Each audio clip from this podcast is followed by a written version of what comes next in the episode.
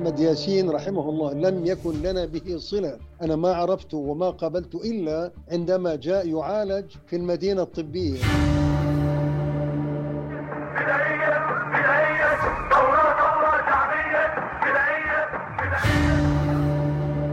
النظام العربي السياسي العربي كان في حالة انكسار وخاصة عبد الناصر مصر كان في حالة انكسار شديد. كنت أنا أقاتل في فلسطين مع فتح. فصار خلاف بيني وبينه فسألت المثقف الثوري قلت له ما دين فتح قال فتح لا دين له. وعملياتنا من فضل الله دقيقة بس كان عرفات يفاخر بها في قواعده كلها. إما عمليات مثل عمليات الشيوخ أو لا تعملوا. في منتصف الستينات الميلادية وتحديدا بعد إنشاء فتح العسكرية 1965 عقدت الحركة ممثلة بياسر عرفات مع جماعة الإخوان المسلمين اتفاقا ثنائيا لتدشين العمل الفدائي المسلح المشترك في معسكرات حركة فتح في الأردن والعمل تحت رايتها. شارك فيها عددا ممن أصبحوا بعد ذلك رموزا في الحركة الإسلامية المسلحة أمثال عبد الله عزام ومروان حديد. إلى أن أخذت جماعة الإخوان المسلمين قرارها بالاستقلال في معسكرات خاصة بعدما أبرمت اتفاقا سريا مع حركة فتح. وعرفت حينذاك باسم قواعد الشيوخ أو معسكرات الشيوخ. لكن لا يمكن الحديث عن تفاصيل قواعد الشيوخ دون إلقاء الضوء على بذور نشأة حركة فتح التي خرجت من صفوف شباب الإخوان بعد أن ضرب النظام المصري في عهد جمال عبد الناصر جماعة الإخوان 1954 حيث أصبح العمل العسكري غير ممكن تحت لواء الجماعة في الوقت اللي تخضع فيه لحظر نشاطها السياسي وملاحقة عناصرها. وعلى إثر ملاحقة جماعة الإخوان في مصر وقطاع غزة بدأ الإخوان بجمع أنفسهم من جديد. وانتظم الشباب في عدة أسر واستقر الوضع التنظيمي وبدأوا بممارسة العمل بشكل سري. انتهى عقد الخمسينات وليس للإخوان المسلمين الفلسطينيين تنظيما موحدا يجمعهم. ففي النصف الأول من عقد الخمسينات كانت شعابهم في غزة تتبع المركز الإداري العام الذي يتبع بدوره مكتب الإرشاد في القاهرة. وفي مطلع الخمسينات أيضا ظهرت اجتهادات في أوساط الإخوان المسلمين في قطاع غزة وصلت إلى حد طرح ضرورة تغيير إطار العمل. ونتج عن عدم الاتفاق بين كوادر الإخوان خروج مجموعة ساهمت لاحقا في تأسيس حركة فتح باعتبارها بديلا فيه متسع لكل الفلسطينيين على اختلاف انتماءاتهم ووضع القضية الوطنية فوق الخلاف أو الصراع الأيديولوجي. كان خليل الوزير أحد أعضاء جماعة الإخوان المسلمين ومن معه من أعضاء الجهاز العسكري من أبرز الداعين لهذه الأفكار. في صيف 1957 توج هذا المقترح من قبل عدد من عناصر الإخوان الشباب بمذكرة قدمها خليل الوزير إلى هاني بسيسو المراقب العام في قطاع غزة. دعت المذكرة أن يتبنى الإخوان المسلمين إقامة تنظيم خاص بجانب تنظيمهم. لا يحمل لونا إسلاميا في مظهره وشعاراته بل يحمل شعار تحرير فلسطين عن طريق الكفاح المسلح. وطالبت المذكرة ممن ينضم إلى التنظيم الجديد من الإخوان وغيرهم خلع الثياب الحزبية. ونوهت إلى أن التنظيم الجديد سيفتح الأبواب المغلقة بين الإخوان والجماهير. لم تهتم جماعة الإخوان بهذا المقترح فقام خليل الوزير ومعه عددا آخر من الإخوان بالدعوة إلى الانضمام لهذا التنظيم والحركة. أحدث هذا النشاط بلبلة في صفوف الإخوان شغلتهم لأكثر من ثلاث سنوات فقدت خلالها الجماعة أنشط عناصرها قبل أن تصل قيادتهم إلى رأي واضح وحاسم. في النصف الأخير من سنة 1957 كان اللقاء الأول للمجموعة التي أسست حركة فتح حيث التقى خمس شبان فلسطينيين في الكويت جاءوا من مناطق مختلفة وشكلوا القاعدة التنظيمية الأولى التي كانت على ارتباط مع امتدادات تنظيمية في عدة دول. وبدأت المجموعات المتناثرة تتصل ببعضها وأصدرت مجلة فلسطيننا باسم الحركة 1959 اتسمت العلاقة بين جماعة الإخوان المسلمين وحركة فتح في بدايتها بالغموض التنظيمي مع الانسجام في الإطار الفكري والوطني العام. وفي العام 1960 عقد إخوان غزة اجتماعا سريا في القاهرة وضعوا فيه أسس التنظيم. وفي صيف 1963 عقدوا أول مجلس شورى للإخوان الفلسطينيين على شاطئ بحر خان يونس. وفيه قرر مجلس شورى الإخوان إنهاء الصلة بفتح والتأكيد على المترددين حسب أمرهم. إما الإخوان أو فتح. وأصبح للفلسطينيين تنظيما خاصا بهم. ومقابل موقف إخوان فلسطين تبلورت مرحلة جديدة في الستينات بعد تأسيس المكتب التنفيذي للإخوان المسلمين في البلاد العربية. وكانت مهام هذا المكتب تشاورية وتنسيقية بين التنظيمات القطرية للإخوان. وضم هذا المكتب ممثلين عن فلسطين والسودان ولبنان والكويت والسعودية والعراق وتنظيم المصريين في الخارج. وكان إلى جانب هذا المكتب هيئة أخرى في مؤتمر قادة الإخوان في الدول العربية. كان المكتب التنفيذي يمثل القيادة العامة للإخوان المسلمين في البلاد العربية في لبنان.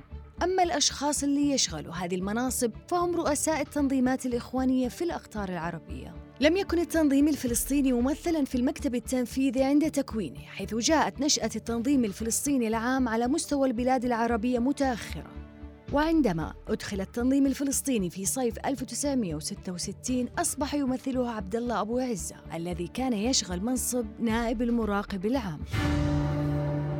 كان إخوان الخليج المصدر الأهم في توفير الدعم المالي لحركة فتح في أعوام تأسيسها الأولى، حيث اعتبروا أن دعم فتح هو دعم لجماعة الإخوان المسلمين. وكانت مجلة فلسطيننا التي تنشر من بيروت تصدر برعاية الإسلاميين في لبنان حيث كان الترخيص باسم توفيق الحوري. أحد أبرز قيادات جماعة عباد الرحمن المقربة في ذلك الوقت من الإخوان.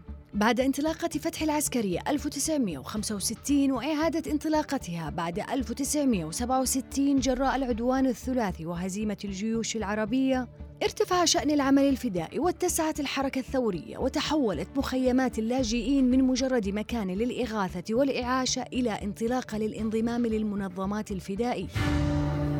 في هذه الحلقة بنتكلم عن قواعد الشيوخ اللي أنشأتها جماعة الإخوان المسلمين بعد الاتفاق السري اللي كان بين قيادة حركة فتح والإخوان المسلمين. وتقرر من خلاله إقامة قواعد عسكرية خاصة بالإخوان والحركة الإسلامية واللي تعتبر أول تجربة إسلامية مسلحة معلنة ومشرعنة. وتقوم فتح بتقديم التجهيزات والأسلحة والخبرة والتدريب. في حين أن إذاعة العمليات يتم باسم قوات العاصفة. أما العمليات فإما أن تكون مستقلة أو مشتركة. وبنتحدث عن العلاقة بين تنظيمات الإخوان القطرية اللي انعكست في العمل الفدائي الفلسطيني في الأردن. وكيف أثرت قواعد الشيوخ على ما عرف لاحقاً بالأفغان العرب. أنا هدى الصالح وهذا برنامج جماعات. هي طريق أفغانستان للإخوان صرح كل ما فيه حسن. لا تسل من بناه إنه البن حسن. إنه يعد لضرب الدولة وبأي شيء يعد لضرب الدولة بالسلاح. في اجتماع المكتب التنفيذي في أكتوبر 1965 طرح تنظيم الإخوان المصريين في الخارج موضوع الانخراط في معسكرات حركة فتح. وطلب الرئيس عصام العطار من سكرتير المكتب عبد الله أبو عزة أن يشارك في الاجتماع ليوضح وجهة نظر الإخوان الفلسطينيين وموقفهم. اتسمت العلاقة بين إخوان فلسطين وحركة فتح بالتوتر دائماً بينما كانت علاقة فتح مع قيادات التنظيمات الإخوانية الأخرى ومع بعض الشخصيات الإخوانية المعروفة على نطاق فردي علاقات ودية بل وحميمية. وبرأي عبد الله أبو عزة نائب مسؤول الإخوان في فلسطين فإن الإخوان المصريين خصوصاً يشاركهم الإخوان الكويتيون كانوا يعتقدون أن فتح حركة إخوانية. آه، معنا الباحث الأردني الدكتور إبراهيم الغرايبة واللي كتب كتاب آه، من الدعوة إلى السياسة وسلط فيه الضوء على قواعد الشيوخ. آه، بتوثيق شهادات من خلال المنضمين أنفسهم اللي سبق وشاركوا في هذه القواعد والمعسكرات. وأيضا معنا الشيخ الفاضل الدكتور أحمد نوفل الأستاذ بكلية الشريعة في الجامعة الأردنية وهو أحد القيادات أو نقول ممكن أحد المؤسسين في هذه القواعد قواعد الشيوخ واللي شارك في صناعة تلك المرحلة. مرحبا فيكم أساتذتي مرحبا يا مرحبا يا مرحبا. أهلي تسمح لي دكتور أحمد أبغى أبدأ معك بسؤال. كيف بدأ مشروع القواعد القواعد الشيوخ أو معسكرات الشيوخ ومن هم المؤسسين لهذا الموضوع لهذا المشروع؟ نكبة سنة 67 كانت الصاعقة التي ضربت المنطقة وتفاعل الشعب كله مع هذه النكبة تفاعلا يريد أن أولا يفهم ما الذي جرى ويريد ثانيا أن يعيد الاعتبار لأمته لحضارته ويعيد لنفسه قيمة الوجود. يعني وجودنا تبعثر في ثواني في دقائق. 5 minutes or كما يقولون في كثير من الكتب وغيرها من وسائل الإعلام.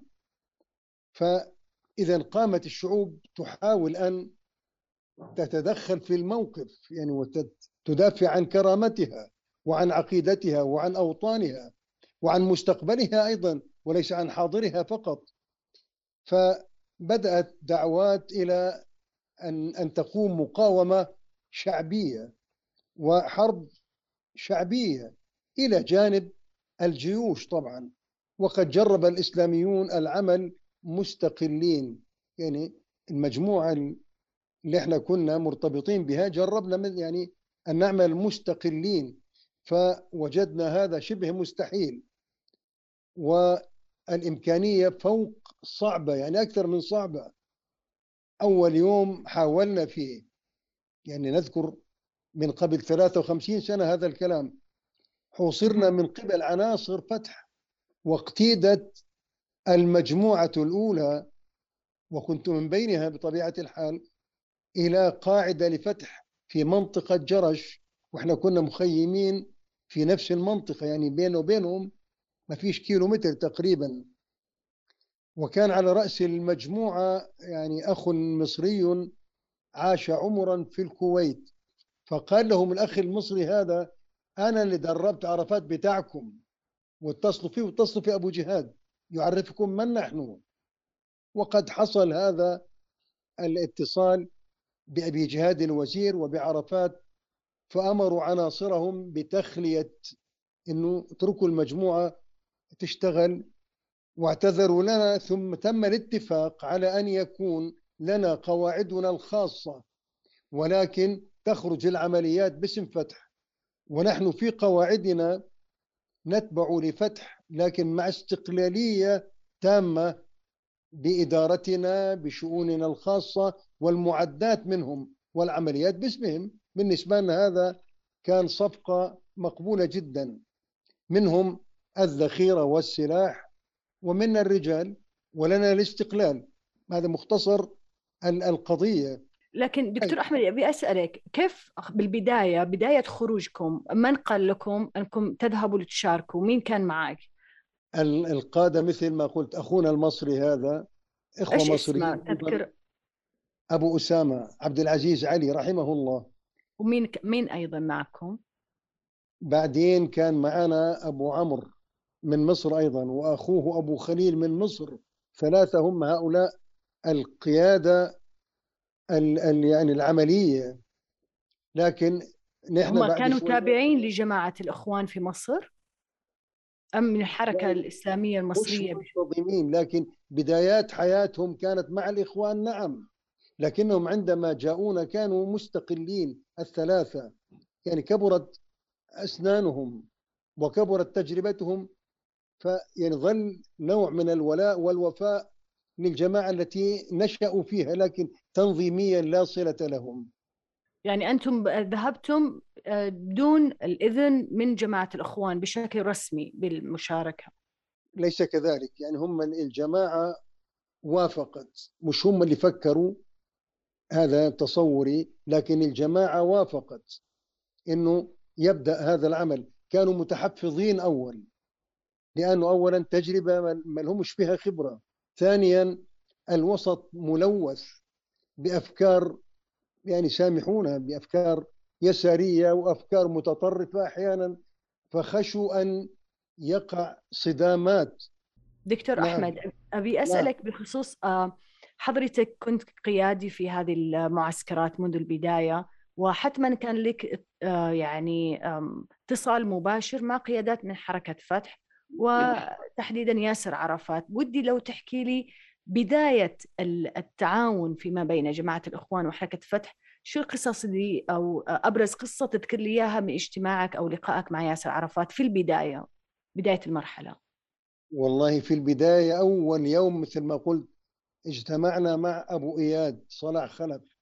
أنا شخصيا يعني ومع المجموعة اللي كانت هو اللي كان في القاعدة وقتها.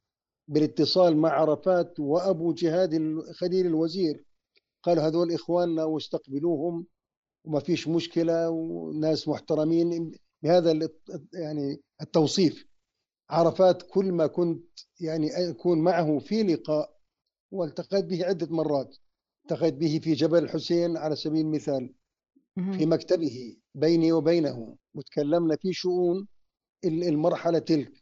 والتقيت به مرات وآخر مرة التقيت به في مغارة ما بين إربد وعجلون بالأردن شمال الأردن. وكانت الأمور معقدة ومتوترة إلى أبعد الحدود. وكنت بجانبه كان إذا دخلت المجلس ينادي علي. فيقيم واحد من جانبه وأجلس بجانبه. فقال يعني هذا للتاريخ وللأمانة سأجعل عمان مثل هانوي. ونحن قلنا له بالواضح أنا وغيري. قلنا نحن لن نخوض في حرب أهلية مطلقا ولا علاقة لنا. بكرة تقولوا عنا خونة عملاء. إحنا كنا في العمليات أمامكم وعملياتنا كنتم تفخرون بها وتعتزون بها. الآن تقولوا إذا ما ما خضناش في الحرب الأهلية نكون واضحين.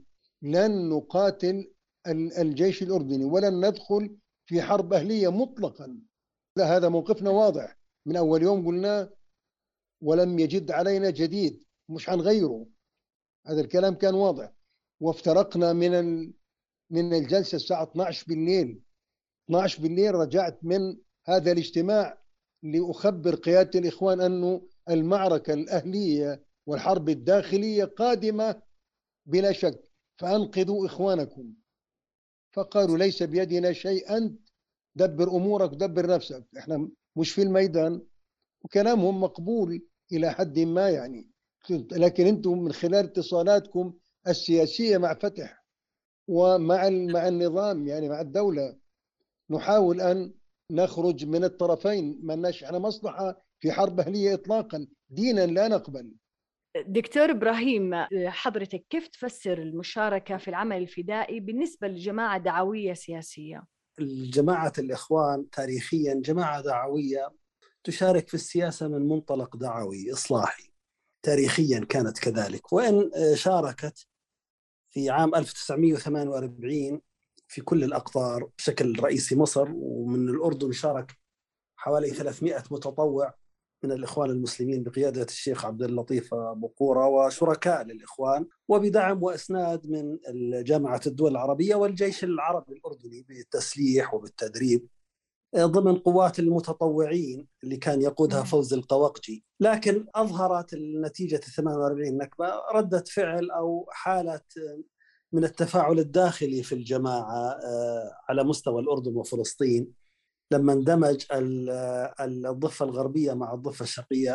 الشباب شباب الإخوان المسلمين من فلسطين اللي أكثر أكثر تجربة مع العمل السياسي وخلطة بالجماعات المقاومة والحركة القومية بخلاف الإخوان الأردنيين في ذلك الوقت. كانوا جماعة أقرب للعمل الدعوي الوطني مجموعة من التجار آه، موظفين حكوميين. لم تكن جماعة تشبه في تركيبتها وفي طبيعتها جماعة الإخوان المسلمين في فلسطين وفي مصر. وهذا أحدث تفاعل كبير داخل الجماعة. مجموعة من الإخوان أنشأوا حزب التحرير أي نعم. بقيادة تقي الدين نبهاني. الشيخ تقي الدين نبهاني وهو كان من الإخوان ومعه مجموعة من الإخوان أيضا كلهم مثل الشيخ عبد العزيز الخياط. وأيضا مجموعة أخرى أنشأت حركة فتح في آه، منتصف الخمسينات إلى أواخر الخمسينات، معظمهم من الإخوان المسلمين أو قريبا منهم ياسر عرفات، أبو عمار، أبو إياد صلاح خلف، خليل الوزير، أبو جهاد، أبو مازن، محمود عباس، أبو يوسف النجار، آه، كمال عدوان، أعداد كبيرة من الإخوان ومن نشطاء الإخوان أو من حولهم وتعاطف معهم كثير من الإخوان وإن لم يشاركوا معهم. إنه كان في شعور بضرورة إنشاء عمل مقاومة مسلحة وعمل سياسي أكثر أكثر تطورا من مما كانت عليه جماعة الإخوان المسلمين في الأردن. وهذا أنشأ آه، نوع من الشرخ السياسي والجيلي إن صح التعبير. فخرج الجيل المؤسس من الإخوان وجاءت مجموعة كبيرة أو مجموعة جديدة من الشباب اللي درسوا في الجامعات اللي أكثر حماسا للعمل السياسي والمقاومة وخرج جيل التجار والموظفين الدولة والناس الذين كانوا ينظرون إلى الجماعة بأنها رديف دعوي واجتماعي للدولة أكثر مما هي حركة سياسية آه، مستقلة. وصار جدل صار جدل كبير داخل الجماعة بالنسبة لحركة فتح وبالنسبة لحزب التحرير. الإخوان المسلمين في مصر وفي الكويت الإخوان المسلمين المصريين اللي في المهجر وقتها كانوا في الخليج وفي الخارج وفي الكويت كانوا متحمسين للمشاركة مع فتح. نعم. الشيخ عبد الله المطوع الشيخ إبراهيم عز الدين إبراهيم في الإمارات من الإخوان المصريين. وعبد الله والشيخ العقيل. نعم عبد الله العقيل والشيخ عبد الله المطوع متحمسين للح... للتنسيق والتعاون مع فتح. الإخوان المسلمين في الأردن وفلسطين كانوا يشعرون بأنه هذه مجموعة لا يمكن العمل معها لأنه هم كانوا مع بعض وانقسموا وصار خلاف داخلي آه، كبير ومعقد خاصة في دول الخليج في قطر وفي الكويت وبالسعوديه والإمارات. لكن بعد ال 67 تغير حدثت نكسة كبيرة في الوجدان والشعور وشعر انكسار كبير في النظام السياسي العربي. الانكسار العربي هذا صار استيعابه بحالة من المقاومة اللي كان آه، الدول العربية جميعا تدرك إنها عملية إعادة ترميم وإعادة صياغة معنوية للوجود السياسي العربي أكثر مما هي مواجهة حقيقية تدرك الدول العربية والجيوش والمنظمات السياسية أنها حرب يائسة ليست آه، لن يكون لها قيمة على أرض المعركة بالنسبة للفارق الكبير بين المنظمات الفدائية والجيوش العربية وبين إسرائيل. القيادة الإخوانية في الأردن تغير رأيها بعد ال 67 إلى المشاركة، كانت أول رافضة للتعاون مع فتح على خلاف الإخوان المصريين والكويتيين. نعم. وصار في حماس كبير للمشاركة مع فتح، لكن ظل التنظيم الفلسطيني كان وقتها جماعة غزة اسمهم التنظيم الفلسطيني وكان يمثلهم آه، حسب ما يكتب في مذكراته الدكتور عبد الله أبو عزة نعم. كانت تجري اجتماعات تنسيقية للأقطار في بيروت ظلت جماعة غزة أو التنظيم الفلسطيني تعارض هذه المشاركة. بس مثل ما تفضلت وقلت إن كان في آه، مثلا خليل خليل الوزير الوزير. أبو صلاح أو صلاح خلف وهو أبو اياد وياسر عرفات كانوا كلهم يعني أسماء غيرها طبعا إما أعضاء في جماعة الإخوان أو مقربين منها. كيف كان يعني حضورهم في في كنف آه، حركة فتح واللي هي فيها شخصيات عديدة وطبعا فكرها فكر يساري وقومي كيف تغلبت حركة فتح نفسها أو الأجنحة العلمانية آه، بأنها يكون معها مثلا من مجموعات من الإخوان المسلمين بالفكر يحملوا الفكر الإسلامي. نعم هم هم هم المؤسسين يعني المؤسسين كانوا كلهم إسلاميين أو متدينين يعني آه، من الإخوان أو قريبا منهم. لاحقا بعد ال 67 بدأوا يدخلوا عناصر كثيرة من كل الطبقات والاتجاهات. وحركة فتح صارت مظلة يعني لم تكن آه، ذات لون سياسي أو إيديولوجي واحد. الإيديولوجية الوحيدة هي المقاومة. لكن كان فيها شيوعيين وإسلاميين ومتدينين. ظلت حتى اليوم فتح. تضم عناصر كثيرة من المتدينين آه، والى إلى جانب آخرين غير متدينين إلى جانب الشيوعيين نفسهم. يعني شيوعيين فتحوا يساريين فتحوا قوميين فتح وإسلاميين فتح. كله يعني كانت كلها في مظلة واحدة وفي في مؤسسة واحدة كبرت فتح كثيرا وكانت قادرة على الاستيعاب وهضم كل هذه الاتجاهات والأفكار معا تحت مظلة المقاومة يعني وبغض النظر عن الاختلافات الأيديولوجية والسياسية. طب بالنسبة لي آه، آه، الشيخ أحمد ياسين مؤسس حركة حماس هل التقيت فيه؟ إيش كان هل كان له دور في موضوع قواعد الشيوخ أو معسكرات الشيوخ؟ أحمد ياسين رحمه الله لم يكن لنا به صلة، أنا ما عرفته وما قابلته إلا عندما جاء يعالج في المدينة الطبية، زرته في المدينة الطبية مريضا زيارة بس سلام وغادرت لكن لم يكن لنا بهم أي علاقة. هم عملوا عملهم الخاص. بس ما تشوف إنه غريب؟ مثلا آه يعني كان آه أحمد ياسين كان قيادي في أو هو يعني المسؤول عن تنظيم الإخوان في فلسطين في. غزة. نعم. في غزة. فكيف لكن- إنه ما يكون عنده دور مثلا في موضوع دعم آه، ال- ال- قواعد الشيوخ اللي هي في الأردن اللي هي علشان تحارب مثلا الجيش الاسرائيلي لا لم يكن أي صلة إطلاقا بيننا وبين غزة. يا ليت لكن ما كانش. لكن كان عندنا عناصر من غزة مقيمون في الأردن ليسوا مرتبطين بغزة. يعني من مم. أصول غزية لكنهم هنا في الأردن. أفرز المكتب التنفيذي للإخوان المسلمين في البلاد العربية وقيادة الإخوان المسلمين في الأردن لجنة للحوار مع حركة فتح. وكان اللقاء الأول في منزل أحد الإخوان وهو قنديل شاكر شبير وحضره سعد الدين الزميلي من جانب إخوان الأردن ومحمد كمال قزاز وعبد العزيز علي محمد من تنظيم الإخوان المصريين في الخارج. بينما مثل حركة فتح ياسر عرفات ومحمد يوسف النجار وخالد الحسن. وطلب منهم عرفات أن يكونوا جزءاً من فتح وقال أنا معي إخوان في فتح مثل خليل الوزير. وقبلوا في نهاية الاجتماع العمل تحت مظلة فتح وتم تأسيس ثلاث قواعد رئيسية. واتفق الطرفان وكان من جانب الإخوان الكويتي عبد الله العقيل ومن حركة فتح محمد راتب غنيم بالإضافة إلى أسماء أخرى على خمس مبادئ وهي أن يقدم الإخوان الكوادر والمقاتلين للقواعد التي ستكون تحت راية فتح. وتقدم حركة فتح تجهيزات للقواعد من سلاح وذخيرة وتموين ورواتب للمتفرغين وللإخوان الحرية الكاملة في التدريب والانتقاء. أن يتم الإعلان عن العمليات العسكرية التي ينفذها مقاتلو الإخوان باسم قوات العاصفة وهي الجناح العسكري لحركة فتح. وتشكيل لجنة للتنسيق بين فتح والإخوان بمعرفة المكتب التنفيذي للإخوان المسلمين في الأردن واللجنة المركزية لفتح. والتنسيق بين القادة الميدانيين في الأمور الفنية والعسكرية. دكتور إبراهيم ليه اعترض وتحفظ تنظيم الإخوان في فلسطين على قرار المكتب التنفيذي للجماعة بالتعاون مع حركة فتح؟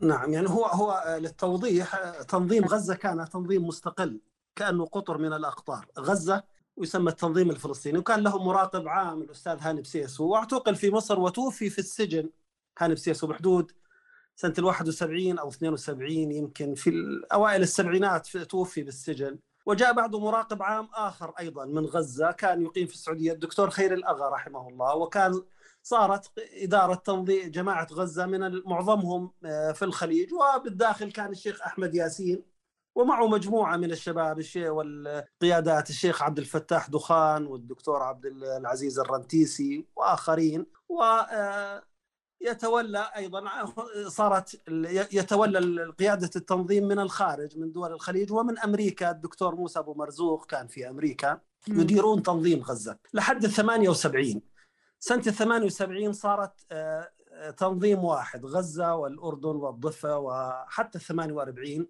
دخلت دخلت في هذا التنظيم وكان يسمى تنظيم بلاد الشام. نعم. بقيادة في عمان وتمثيلات للأقطار في الخليج وفي فلسطين وداخل ال 48 كان الشيخ عبد الله نمر درويش في إسرائيل في ال 48 والشيخ أحمد ياسين في غزة. في الضفة يمكن الشيخ سعيد بلال يمكن هو الآن لا أتذكر وهكذا. وفي أقطار الخليج وفي أوروبا وأمريكا التنظيم الأردني والفلسطيني في أوروبا وأمريكا الشباب. اللي يدرسوا ويقيموا في الولايات المتحدة وأوروبا. وانشأوا أنشأ الشباب التنظيم ما سمي جهاز فلسطين. نعم. يتبع لجماعة الإخوان. ظل هذا العمل ذا طابع دعوي وسياسي وتنظيمي وتعليمي. اسسوا جامعات الجامعة الإسلامية في غزة ومؤسسات تعليمية المجمع الإسلامي ومؤسسات خيرية إلى آخره. لكن في عام 84 اكتشف ما سمي أسرة الجهاد اللي اعتقل فيها الشيخ أحمد ياسين والشيخ عبد الله نمر درويش. وأظهر التحقيق الإسرائيلي مع هذه المجموعات علاقة مع عمان. كان وقتها أمين سر التنظيم الأستاذ يوسف العظم رحمه الله. وهذه الحادثة أعادت أعادت تغيير العلاقة وأسلوب العمل حتى لا يتأثر أمنيا وسياسيا العلاقات. وانقسم استقل الإخوان في نعم. 48 بأنفسهم تحت قيادة الشيخ عبد الله نمر درويش وأهل غزة است- ال صاروا 84 يعملون عمل ذات نعم طب دكتور طبعا مثل ما تفضلت أشرت في حديثنا السابق أن ال ال الإخوان في فلسطين اعترضوا على قرار المكتب التنفيذي للجماعة بالتعاون مع حركة فتح. كيف تفسر الخلاف الداخلي في الجماعة حول العمل الفدائي؟ وأيضا الخلاف في وجهات النظر بين تنظيمات القطرية اللي كانت تلتقي بانتظام في بيروت ونحن نعرف إن موقف الفرع الإخوان في العراق كان متحفظ وقال أنه هو ما راح يستطيع أن يشارك آه، برجال يعني القتال ولكن بالدعم المالي. وكان أيضا فرع السوري. نعم نعم. بالنسبة لتنظيم غزه ظل متحفظ طول الوقت. لم يشارك ولم يؤيد المشاركة. اللي كان يسمى التنظيم الفلسطيني والتنظيم السوري انقسم على نفسه. الدكتور عصام العطار اللي هو كان رئيس المكتب العالمي أيضا يعني هو اللي كان يرأس لقاءات الأقطار كلها في بيروت. كان. متحفظ لكن لم يظهر هذه المعارضة. هيك بروي عبد الله أبو عزة. أما جماعة حماة هم كانوا منقسمين السوريين على أنفسهم حلب ودمشق. جماعة حماة تحمسوا كثير واصلا هم كانوا على خلاف مع ال- بالنس- بالنسبة لهذا الموضوع موضوع استخدام العنف والعمل ضد النظام السياسي في سوريا و... وأنشأوا الطليعة المقاتلة للإخوان المسلمين. اللي عمليا صارت كأنها جماعة مستقلة تنظيم مستقل عن الإخوان. بعد الاتفاق اللي تم بين حركة فتح وجماعة الإخوان المسلمين جاءت الخطوة. لحشد الطاقة البشرية للحركة الإسلامية في البلاد العربية بغرض تنظيم المتطوعين وتدريبهم وتوجيه المتفرغين منهم للقواعد الجهادية. وتشكلت وفود إخوانية مختلفة تولت مهمة الطواف بالدول العربية والإسلامية للحظ على الجهاد بالنفس والمال وجلب المتطوعين لمعسكر الإخوان المسلمين.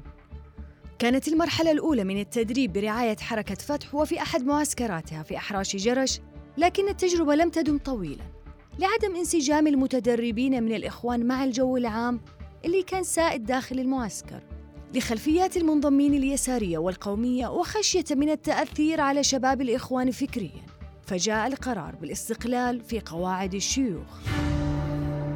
دكتور أحمد نبي ناخذ منك في الجانب الإطار الميداني. آه، آه، مشاركة جماعة الإخوان ما طولت كثير آه، ضمن معسكرات فتح. يعني هل كان في خوف بأنه آه، حركة فتح أو الأفكار اليسارية والقومية تبدأ أنها آه، يعني تستقطب العناصر وشباب الإخوان وأشبال الإخوان؟ فكان من الأسباب أنه أنكم تستقلوا وتخرجوا بمعسكرات آه، لوحدكم لأن كان فيها برامج تربوية أيضا في هذه المعسكرات. لا هذا ليس واردا في في الحسبان اطلاقا. يعني عناصرنا لا تذوب من فضل الله. لكن انتهى العمل لما بدأت الفتنة الداخلية والحرب الأهلية بالنسبة لنا انتهت. لا لا قبل قبل قبل الحرب الأهلية دكتور آه، أحمد. إحنا نتكلم لما بداية معسكرات كانت كنتوا مع بعض مع حركة فتح. حتى أن عبد الله عزام أيضا شارك آه، آه، ضمن هذه المعسكرات تحت راية فتح. لكن من ثم يعني بعد الدفعة الأولى وتخريج الدفعة الأولى آه، اتخذوا لهم آه، ووافقت حركة فتح على أن يكون للجماعة معسكرات مستقلة لكنها يعني تضع راية فتح يعني ما ما هي راية جماعة الإخوان لكن تدير أمورها ودروسها وبرنامجها التدريبي بشكل مستقل. دكتورة هدى الحقيقة يعني أنا كنت من ضمن من لقوا تدريبهم في فتح. لكن لم ننسجم مطلقا. ليه؟ لأنه في من يسبون الدين ويسبون الرب. واكتشفت أيضا خلية من تجسسية. أبلغت قائد المخيم كان وقت اسمه صلاح الملازم صلاح أو اللي هو شخص عنيف إلى أبعد الدرجات. قلت هذه الخيمة أعتقد أنه فيها جواسيس. فحقق معهم بالفعل طلعوا جواسيس. وقالوا نحن جندنا من قبل الموساد في أريحة. وعذبهم تعذيبا شديدا وأرسلهم إلى عرفات. وعرفات ردهم إلى المعسكر. هذا أنا شاهد عليه. لا أرويه عن سماع. أنا الذي ضبطت الخلية وأبلغت عنها وحقق وكان مثل ما قلت بالضبط. قلنا إذا هذه بيئة لا تناسبنا مطلقا. أن نسمع. أن الدين يسب. لا نستطيع أن نحتمل. طب أنتم كنتوا في البداية بدأتم في في معسكر جرش من ثم انتقلتم لمعسكر الازرق صحيح؟ بلى. ما شاء الله أنت مطلع اطلاع جيد. إحنا كنا في معسكر جرش نعم. وكان أعنف معسكر لفتح على الإطلاق. يقود هذا الملازم رهيب إلى درجة يدرب تحت رشقات الرصاص. من يرفع رأسه يروح. اثنين بيتأخروا واثنين بتقدم على اليمين. والقاذف بيكون مباشر وراي وحاول عرفات للأمانة والتاريخ. حاول قال أوزعكم على القواعد من أجل أن تبثوا الدين والتدين. قلنا له أخ أبو عمار هذا الكلام ما بيمشي لأنه يعني ناس عسى عودها وصلبت على منهجية معينة. وجود واحد واثنين منها ما بغيرش قاعدة. كم استمريتوا في معسكر جرش آه، التابع لفتح وهل عبد الله عزام كان معك في هذا المعسكر؟ رحمه الله لم يكن إطلاقا وكم- هو جاء كم المده اللي قضيتوها في معسكر جرش؟ شهرا كاملا أو 40 يوم ناسي والله الآن إما هذا أي. وإما هذا طيب وعبد الله عزام متى جاكم في معسكر الأزرق صحيح؟ صحيح لما أنشأت القواعد جاء عبد الله عزام رحمه الله وعملياته لم تفضل إلا دقيقة بس كان عرفات يفاخر بها في قواعده كلها.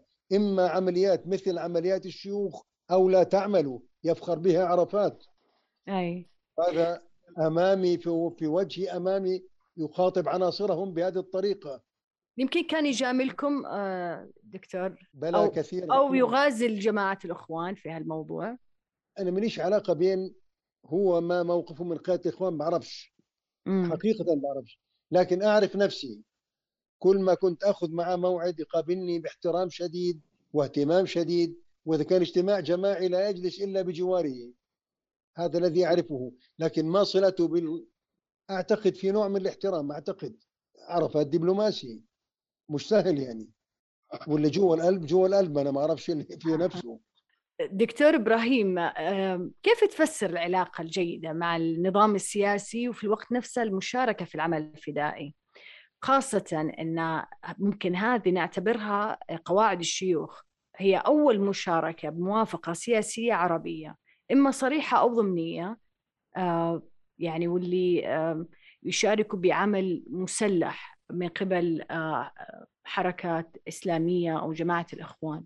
آه نعم. هو كان في حالة انكسار. النظام العربي السياسي العربي كله وخاصة عبد الناصر مصر كان في حالة انكسار شديد.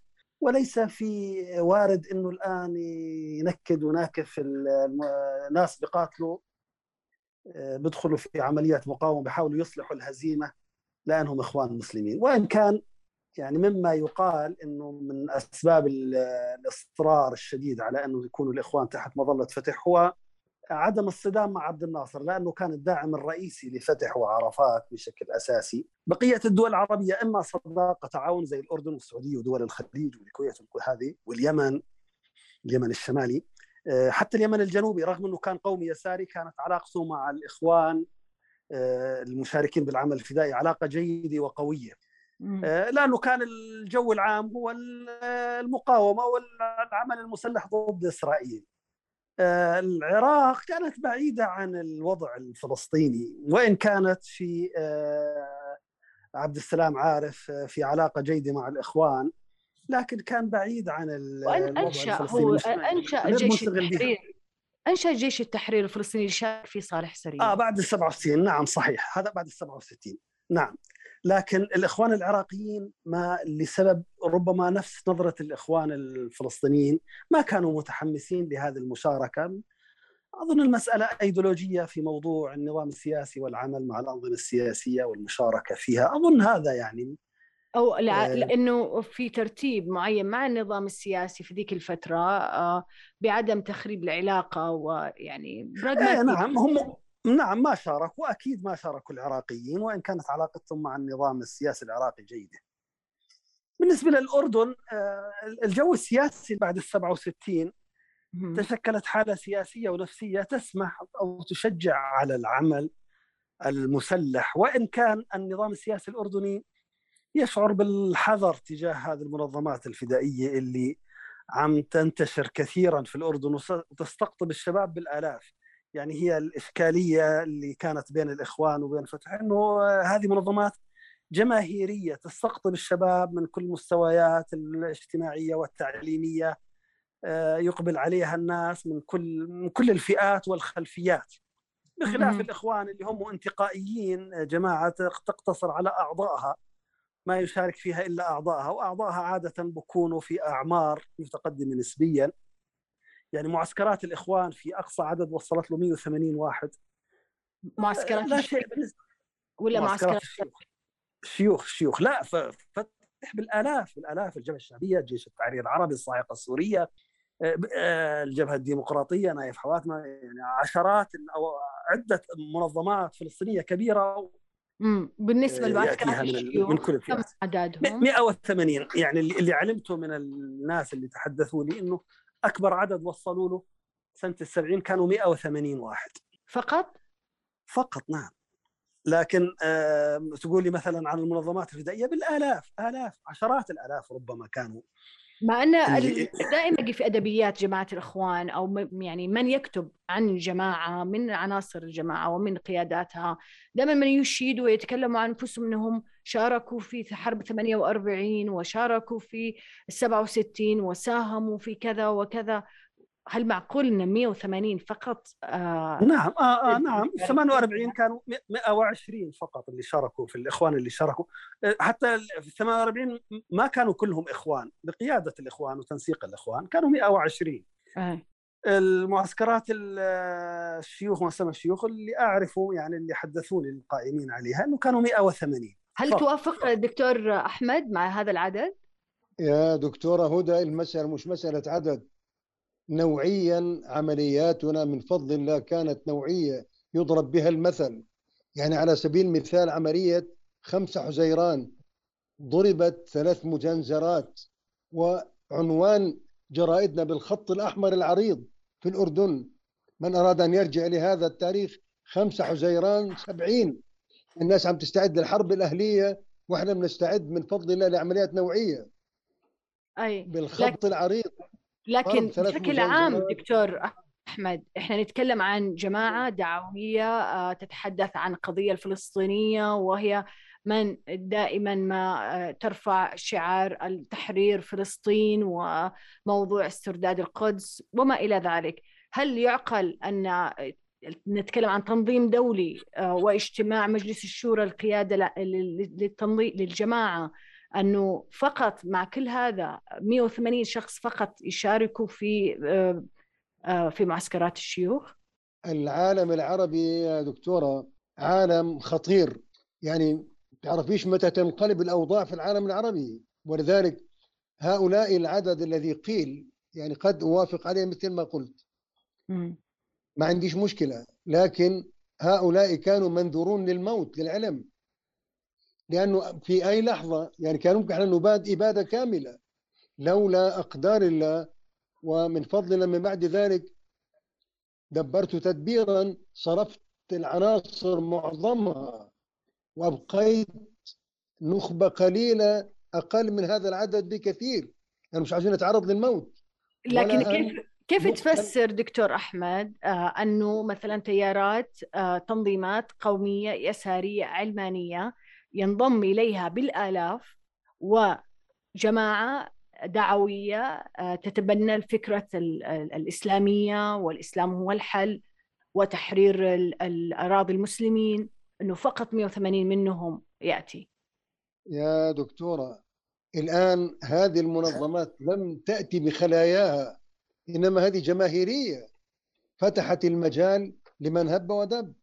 م. إحنا ما بنستطيع نفتح المجال لمن هب ودب اذا المسألة ستصبح فوضى. افتتح الإخوان المسلمون أول معسكر للتدريب في منطقة الأزرق ثم انتقلوا إلى منطقة العالوك وتكونت الدفعة الأولى اللي تم تدريبها من 40 مقاتل وأرسلوا إلى منطقة إربد بعد انتهاء التدريب حيث أنشأت قوات العاصفة لهم قاعدة جديدة خاصة بهم.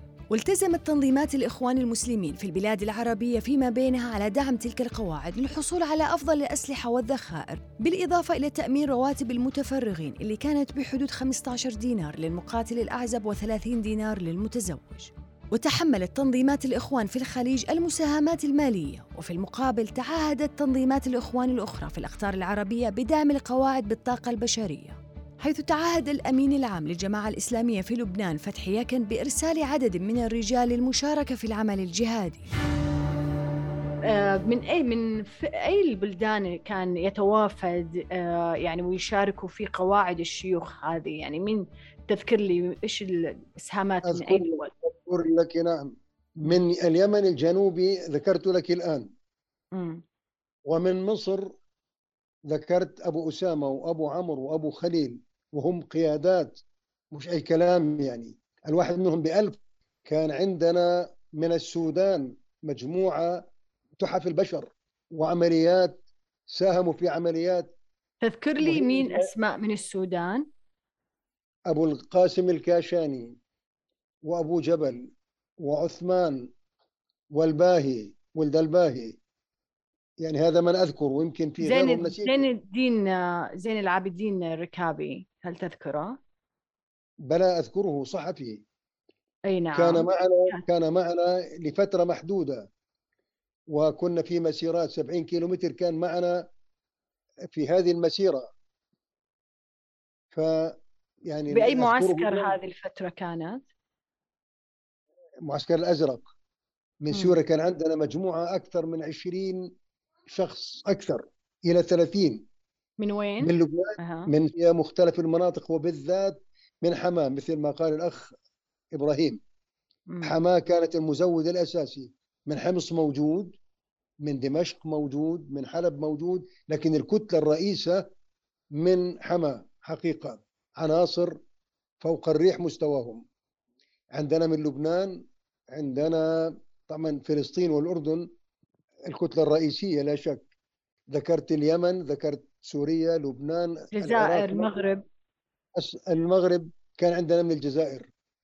دكتور هل كانوا كلهم من جماعة الإخوان أم كان هناك من جماعة الجهاد المصرية الجماعة الإسلامية المصرية؟ آه، أيضا فتحي الشقاقي كان أنشأ تنظيم آه، فلسطيني وانتقل فيه لغزة ثم خرج. إلى أي مدى كان عنده أيضا آه، أو لا أو يمكن أنه كان متأخر أو شيء زي كذا؟ العناصر لم تكن من الإخوان صرفا. بل كان من الإخوان وغير الإخوان. لم يكن عندنا من الجهاد أحد. فيما أتذكر وفيما أعلم لم يكن عندنا إذا كان واحد كان من الجهاد ثم جاءنا ولا ولا أعلم بجوز. لكن بصورة تنظيمية من الجهاد أنا لا أعلم حقيقة. المهم- الشقاقي. ما باله؟ كان كان له دور في موضوع قواعد الشيوخ. لم يكن معنا فتح الشقاقي إنما كان معنا في مصر يدرس الطب. يدرس الطب. هذا الكلام سنة السبعينيات 76 77 هكذا. وعندما قامت ثورة إيران انفتل مع رحمه الله على كل حال. ويعني قلت للإخوان وقتها قلت لهم هذا الرجل يعني اعتبروه خارج الإطار.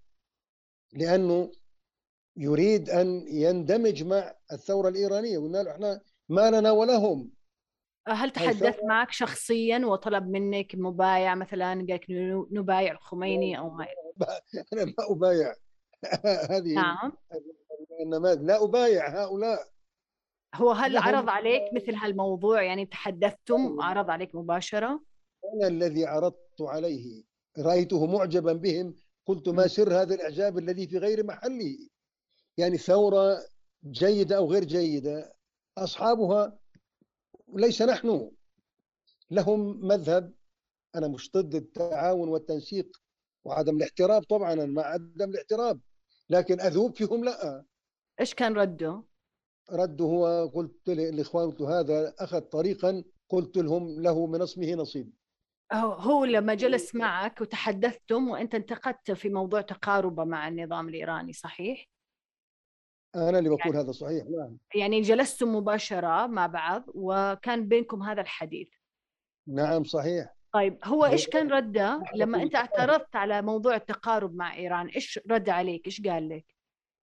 لا ملوش علي رد. رأيي هذا ورأيه هو يعني بس. هو أي هو إيش كان رأيه لما لا هو رأيه أنه هذا تيار يجب أن نكون جزءا منه. قلت له ليس لنا محل أن نكون جزءا من أحد.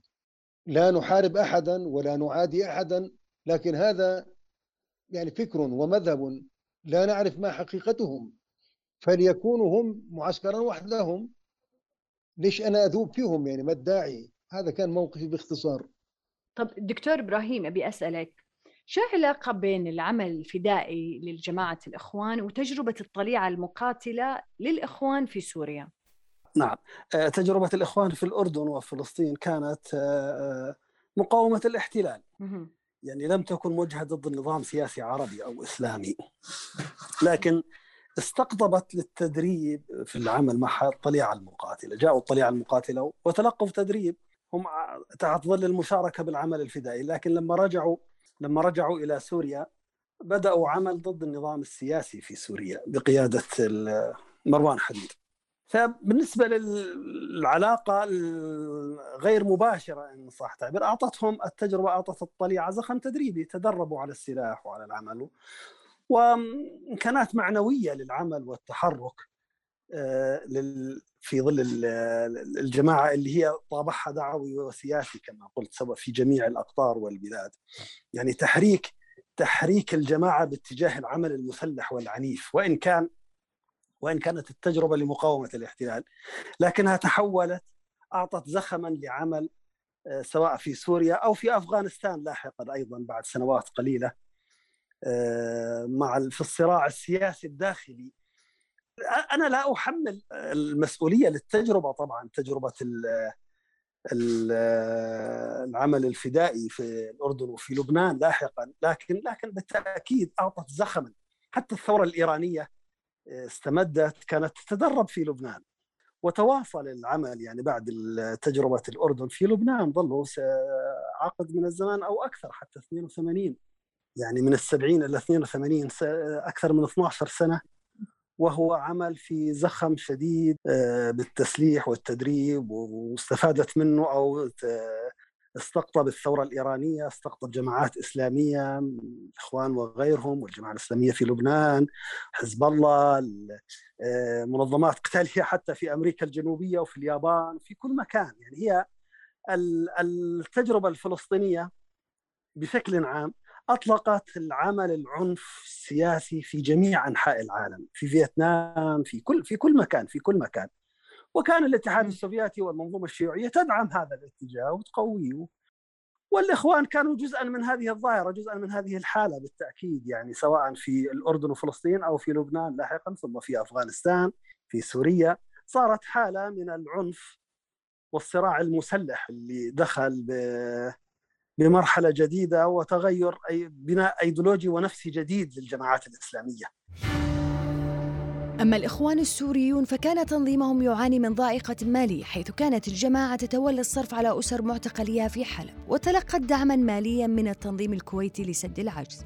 بالمقابل شارك التنظيم بعدد كبير من المقاتلين وقدم إخوان العراق مساهمة مالية إلى المشرفين على أنشطة القواعد. أما فيما يتعلق بالمقاتلين أوضح التنظيم أنه ليس من سياسته إرسال الرجال إلى القواعد الفدائية الإخوانية في الأردن بسبب الظروف السياسية والأمنية اللي كان يواجهها داخل العراق. لكنهم أوضحوا أنه في حال بادر أحد من الإخوان الانضمام ورغب بالمشاركة فلن يمنعوه وسيقدموا له المساعدة. ورغم الموقف المبدئي للتنظيم الفلسطيني المتحفظ على المشاركة ضمن عناصر حركة فتح إلا أنه ساهم بدعم مالي صغير من خلال اشتراكات أعضائه الشهرية مع التمسك بموقف المعارضة. إضافة إلى مساهمة الإخوان الفلسطينيين في الكويت اللي قدموا نصف ميزانية التنظيم للمشرفين على متابعة القواعد الفدائية للإخوان في الأردن. أما عن إسهامات أعضاء تنظيم الإخوان في الكويت فبرز عبد الله سلطان الكليب وقال عنه عبد الله العقيل كنت وإياه في زيارة للحاج محمد أمين الحسين أثناء إقامته بلبنان وكان الحديث كله عن الجهاد وأهميته ودور الشباب المسلم في حمل رايته. بعد أن تخلى عنه الحكام وصاروا في ركاب المستسلمين وكان الأخ كليب شعلة من الحماس يتحرك لإحياء فريضة الجهاد. كذلك لعب عبد الله علي المطور رئيس جمعية الإصلاح في الكويت دور هام في إقامة قواعد الشيوخ وشارك في الرأي والمشورة واتخاذ القرارات والتبرع المالي لشراء السلاح. أبغى اسالك دكتور أحمد آه، كان في وجيه أخوانية عربية تكفلت بدعم حركة فتح بالمال مقابل آه، إيصال السلاح للقواعد آه، قواعد الشيوخ والتزمت قياده فتح بهذا التفاهم أن فهل تذكر لي شيء بهالموضوع هذا؟ وأي فرع من الإخوان كان أكثر نشاط في مسألة دعم قواعد الشيوخ بالدول العربية والخليجية؟ يعني هذه الصلة ما بين القيادات ودعمها لحما لفتح مقابل أن تدعم فتح بالسلاح هذا لا اطلاع لي عليه ولا علم لي به. لكن كان الداعم يأتي من كل دول الخليج. كانت هي يعني الجهة الأهم للتمويل. والله كل الخليج كان يدعم بما في يعني الجزيرة العربية كلها كانت تدعم. التوجه كله يعني كانت في الظاهر كله كان مع المد الإسلامي في الظاهر. ما الذي يصل الإخوان لا علم لي حقيقة. ما كانوا ما كان في وفود مثلا قيادات من الإخوان تجي وتزور هذه المعسكرات؟ مثل مين تذكر لي من الشخصيات اللي كانت تجي وتزور هذه المعسكرات؟ الآن لا أذكر إلا هذا الرجل عبد الله المطوع عالمي ما شاء الله. غير والله ما أذكر لو أذكر أقول لكن ما يعني هل التقيت فيه؟ شفته في جاكم في المعسكر الأزرق والتقيت فيه؟ بلى بلى والتقيت به في الكويت والتقيت به في أوروبا ما التقيت به مرارا وزرته في بيته في الكويت أكثر من مرة. بعد الانتصار في معركة الكرامة 1968 وتزايد عدد المتطوعين لدى حركة فتح اجتمع المكتب التنفيذي لإخوان الأردن مع المجموعة الأولى من الإخوان ممن أنهوا تدريبهم. وذلك بعد تذمرهم ومطالبتهم بالعمل الجهادي. ورأت قيادة الإخوان أن الظرف السياسي والإقليمي لا يسمح بإقامة منظمة جهادية إسلامية مستقلة باعتبار أن نظام عبد الناصر وحزب البعث إلى جانب المنظمات اليسارية الفلسطينية لن تسمح بذلك. وأكدوا على أن الإخوان ليس لديهم إمكانيات لطرح مثل هذا الموضوع. وفوجئ الإخوان بما عرضه المكتب التنفيذي لأبلغهم بالاتفاق مع حركة فتح على توزيع الأخوة المتدربين على قواعد العاصفة الجناح العسكري للحركة ووجد المكتب التنفيذي للإخوان في هذا الاقتراح الخيار الأمثل لممارسة الدعوة والجهاد في تلك القواعد دكتور أحمد آه نعم. لو تحكي لنا عن فك ارتباط جماعة الإخوان آه مع مع حركة فتح وانسحابكم من القواعد آه يعني هل اتخذت قيادة الإخوان قرار آه، وقالت لك إنك الآن تسحب مجموعتك وتخرج خاصة إن أنت وقتها توليت كنت المسؤول القيادي في هذه المرحلة في آه، عام 70 أنا أنا تصرفت على رأسي على مسؤوليتي. بقيت موجود محصورا بهالأودية إلى مم. أن يئست من أي يعني مخرج. ولا أحد يعتب علي بعد هذا لأنه يعني زاد الوقت عن حده وأنا في في الوديان محصور. فلم أرى احدا ولم أنسق مع أحد. انهيت أنا العمل بنفسي. لكن حاولت أنت تتواصل مع قيادة الإخوان تجد منهم يعني إيش يقولوا لك؟ لأنه في الحين مواجهة بين الفدائيين وبين الجيش الأردني. ما في مجال ما في مجال. أنا في أودية لا اتصالات ولا عندي تليفونات ولا عندي شيء. ما في ما مجال. فانا بتخذ قرار ميدانيا لوحدي مثل ما قلت أنا... سفرت كل الاجانب وبقيت مثل السيف فردا آه كنت أستاذ أحمد آه في مقابلة إحدى المقابلات. كنت ذكرت على أن آه أو حاولت أتواصل معهم لكنهم قالوا لك أنت تشوف وضعك أنت خذ القرار. هذا قبل أيلول. أي. قبل أن تقع الواقع. قبل أن تقع الواقع. بعد ما م. وقعت الواقع ما عاد حد يرى أحد. م. فصرت أنا في القرار مرجع نفسي طب تقول لي على هذه الموضوع قبل أيلول لما أنت ذهبت إيش كان ليش السبب وإيش كان طلبك أو سؤالك أو... طلبي أن يفكوا العلاقة رسميا مع فتح حتى ما نطلع في نظر فتح خونة أو هاربين أو م. ناس فرار وش قالوا لك الإخوان قيادة الإخوان في هذا الكلام بهالخصوص؟ والله دبر راسك طب بسألك آه نعم. بعد ما انتهت تجربتك في قواعد الشيوخ طبعا كان نعم. في ذيك المرحلة أسماء برزت في في الحركة الجهادية مثلا في أفغانستان مثال عبد الله عزام أبو مصعب السوري أعتقد إذا ما خانتني الذاكرة أنه هو كان له نوع يعني أو محطة ما في موضوع قواعد الشيوخ آه، وكمان وأيضا مروان حديد وقيادات من الحركة الإسلامية السودانية شاركوا بعدين في جزيرة جوبا لمواجهة آه، النظام النميري. هل بعد مرحلتك شخصيا أنت بقواعد الشيوخ فكرت يعني أم، تلتحق في أفغانستان ويكون لك دور هناك؟ أم؟ لم لم أفكر يوما ولم ينشرح صدري يوما وبلغت الشيخ عبد الله قلت له هؤلاء سيقتتلون فيما بينهم. ويسقط منهم قتل أكثر مما قتل الروس. وقد كان هو كان يحاول أن يعني يأتي بي إلى عنده. طيب نعم. التقيت بحضرتك فتحي الشقاقي وعبد العزيز الرنتيسي آه، كان المسؤول السابق في حركة حماس وموسى أبو مرزوق. وناقشت مسائل مع الشقاقي في موضوع الخميني. آه، واعترضت عليه. واعترضت عليه. أي نعم. إيش رأيك اليوم بمسار حركة حماس وارتباطها بالنظام الإيراني؟ هي ليست مرتبطة بالنظام الإيراني لكن النظام الإيراني فنان. هؤلاء بحاجة للسلاح.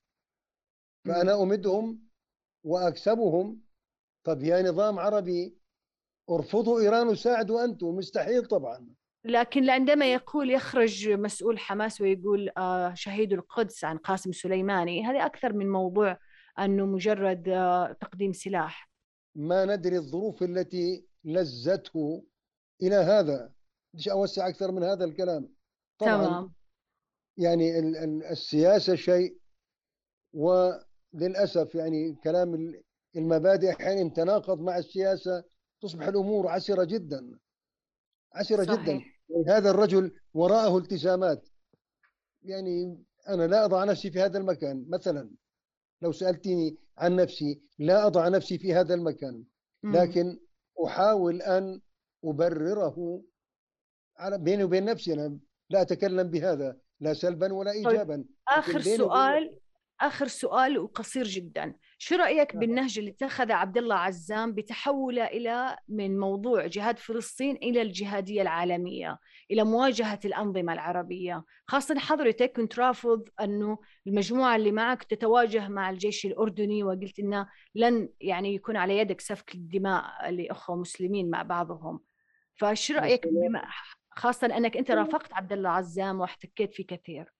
عبد الله عزام لا يمكن يوجه جهده للعالم العربي عبد الله عزام قام يدافع مستعمر اسمه الروس لم يكن لعبد الله عزام أي جهد في العالم العربي أو صدام في العالم مستحيل هو عنده. خطابات دكتور أحمد واضحة وصريحة بمواجهة الأنظمة في الأخيرة حيقاتل. من حياته كانت يعني كثير جدا يعني في جلساته مع الشباب المتطوعين تعاونه مع أسامة بن لادن إنشاء تنظيم القاعدة يعني حتى تنظيم القاعدة اللي عرف لأسامة بن لادن هو ربما بتأثير عبد الله عزام يعني اصطحب هذا الاسم من قواعد الشيوخ اللي كانت. على كل حال انه عبد الله عزام يعمل مثل هذا الكلام في البلاد العربية يستحيل. أنا لا أعرف إلى ما أي مدى ممكن بن لادن يقوم بهذا في البلاد العربية. بن لادن كان موجه جهده إلى إلى الخارج ليس إلى الداخل. يعني عمر. بن لادن ما فكر بالداخل. فيما أعلم. عبد الله عزام مستحيل. بالنسبة مم. لبن لادن لا أستطيع أن أقول مستحيل لكن بالنسبة لعبد الله عزام أقول مستحيل. ربما ينتقد النظام العربي. مروان حديد عندما واجه النظام السوري. كان مخطئا رحمه الله. لكن عبد الله عزام أثنى عليه. أثنى عليه كشخص مش كنهج. مروان حديد كشخص. أثنى أثنى على يعني يعني كان آه، على الموضوع ال- مشاركته في آه، مواجهة النظام وحزب البعث وتكفيره للنظام وما إلى ذلك يعني. لا أنا لا أوافق على الثناء يعني منتهى البساطة أنا لا أعلم أنه أثنى لكن أنا لا أوافق على هذا الثناء ولا أوافق على الخروج بالسلاح قطعا